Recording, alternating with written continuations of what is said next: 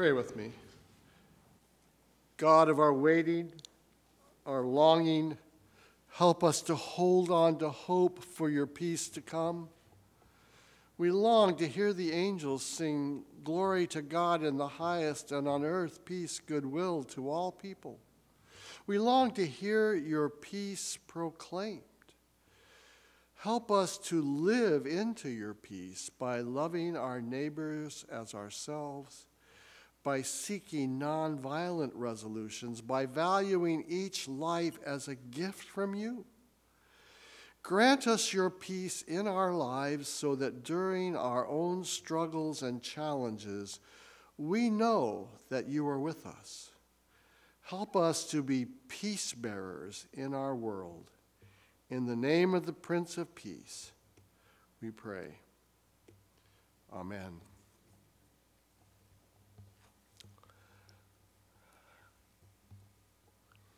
Aunt Fidelia brought the rolls with her green bean casserole. The widow Smith down the street dropped by a bowl of butter beans. Plastic cups and silverware, lime green Tupperware everywhere. Pass the chicken, pass the pie. We sure eat good when someone dies. So sings one of my favorite country folk singers, good Baptist Kate Campbell from Alabama. They're not exactly a song of the season. This is one of my favorite songs by this modern prophet from Alabama. I will admit, the first time I heard it, I was taken aback. Maybe you were too. Who sings songs in celebration of funeral food? But then I was drawn in by the refrain Funeral food, it's good for the soul. Funeral food fills you up down to your toes.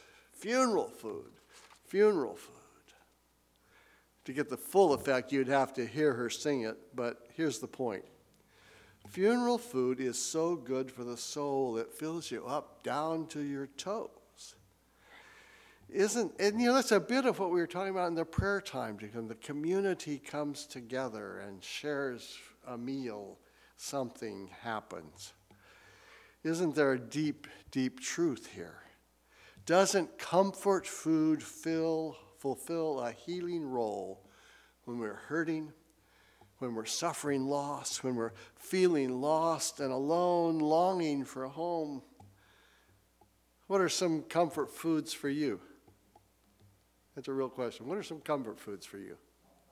What? Pop Tarts. Okay. That's a modern, more modern version. Mac and cheese. Else? Comfort food. What's your spaghetti? Chocolate chip cookies, spaghetti, chicken soup, cereal. Good bowl of cereal. Well, you get the idea. Comfort food. How do they fill your soul down to your toes? Comfort, oh, comfort my people, says your God. Speak tenderly to Jerusalem and cry to her that she's served her term, that her penalty is paid, that she has received from God's hand double for all her sins.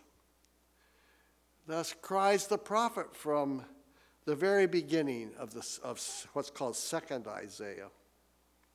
See, more than 150 years in his world have passed since the cream of Judah's leadership was skimmed off into Babylonian exile.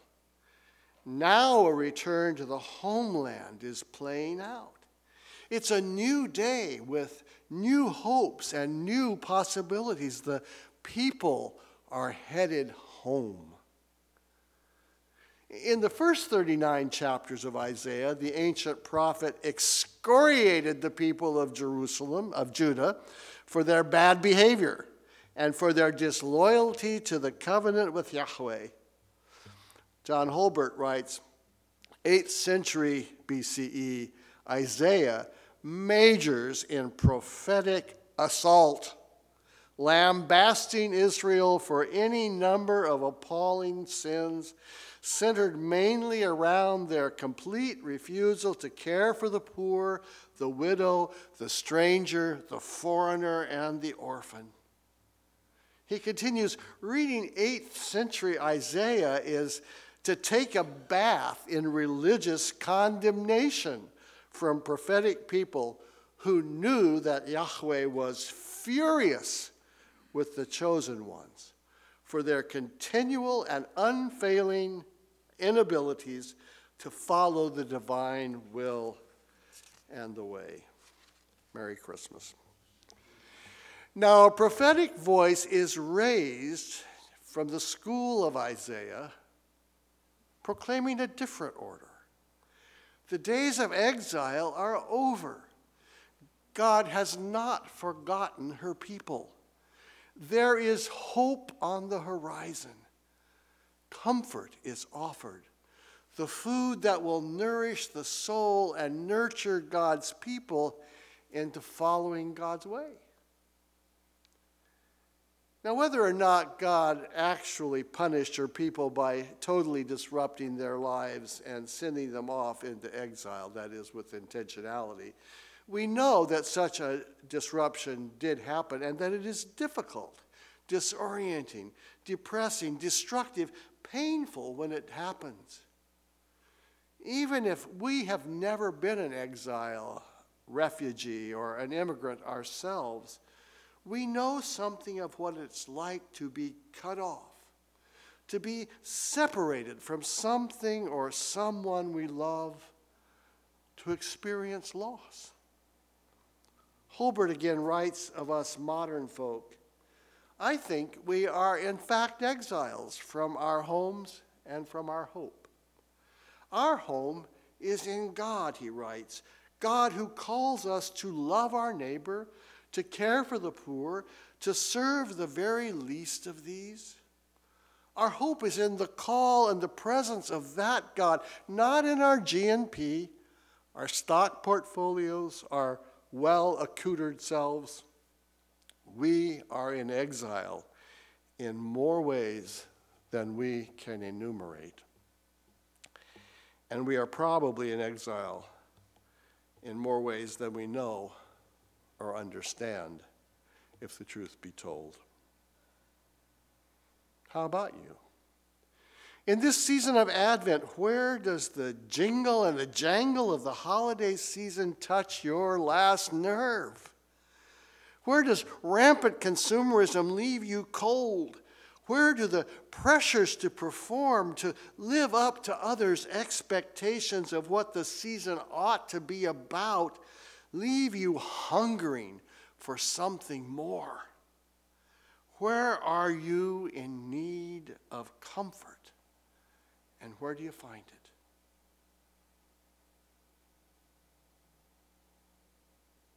Is it possible that the light of the world might be speaking over that last high mountain? What does hope crest? Where does it crest? On your horizon.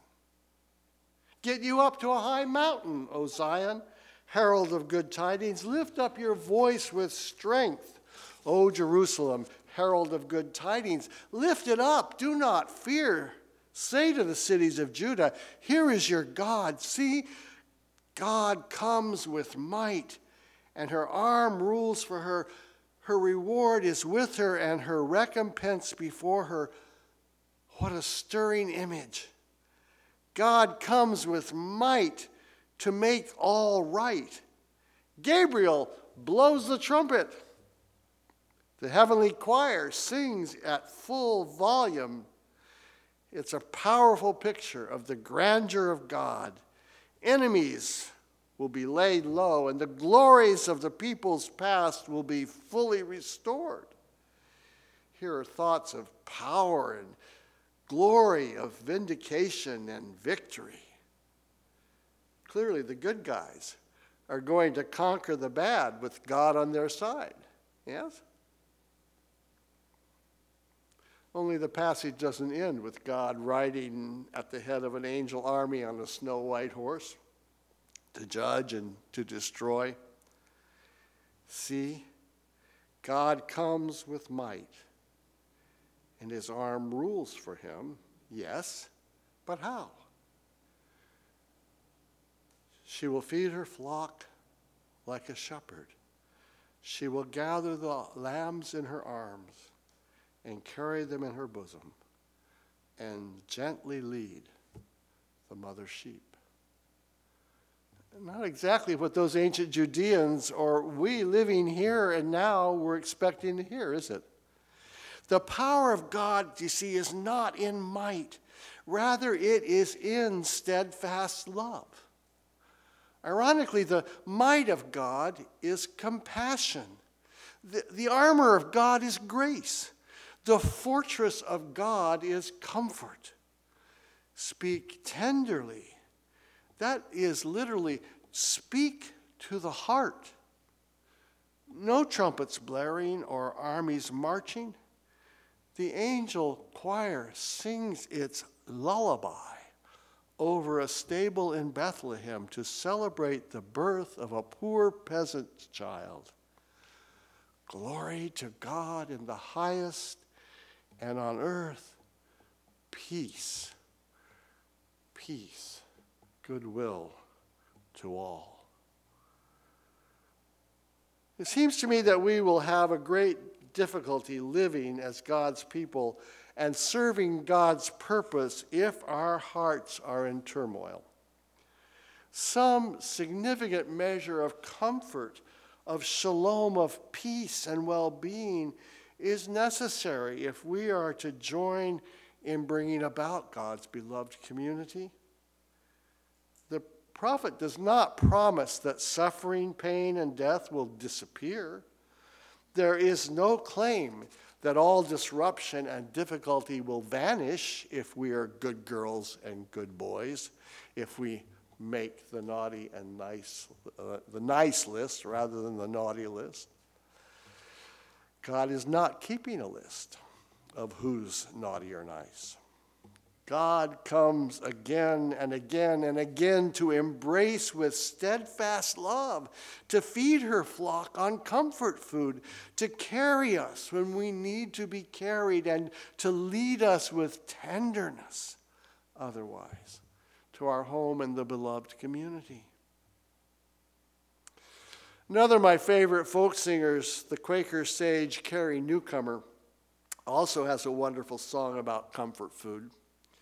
It's called Betty's Diner. Anybody heard that besides me? I recommend to you. You, you know it? Comfort food? Uh, huh? Yeah. Oh, you know Carrie Newcomer, right? Yeah. Wonderful song about comfort food. It's called Betty's Diner.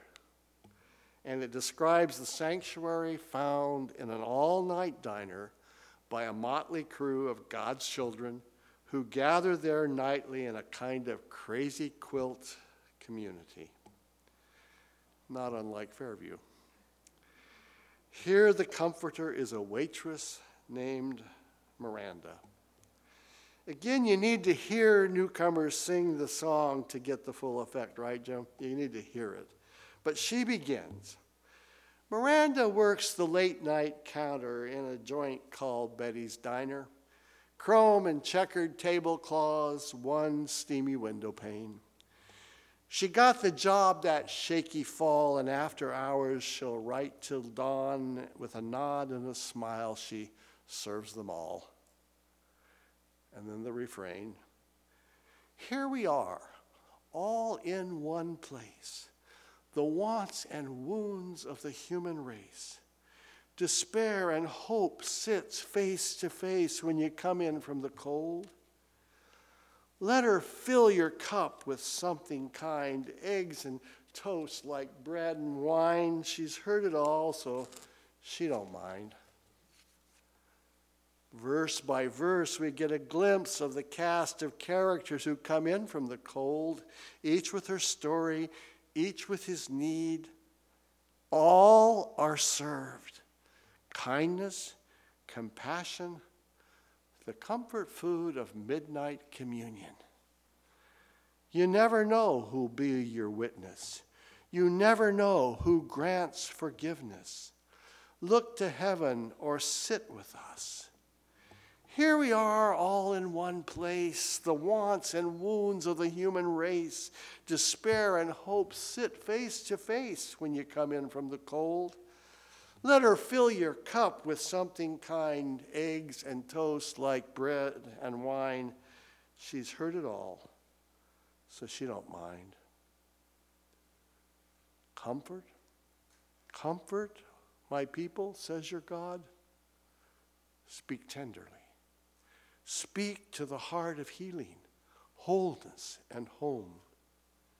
In our own time of disruption and difficulty, of disturbance and disappointment, of destruction and despair, let us not lose hope that God is coming, that the glory of God will be revealed, that the Word will be made flesh in this season of waiting, watching, wondering. Let's pile the table high with comfort food that feeds the heart and soul and fits us to be God's people, living out God's love and compassion, God's peace and goodwill wherever we find ourselves. In this Advent, let's commit ourselves to being the people God made us to be and needs us to be.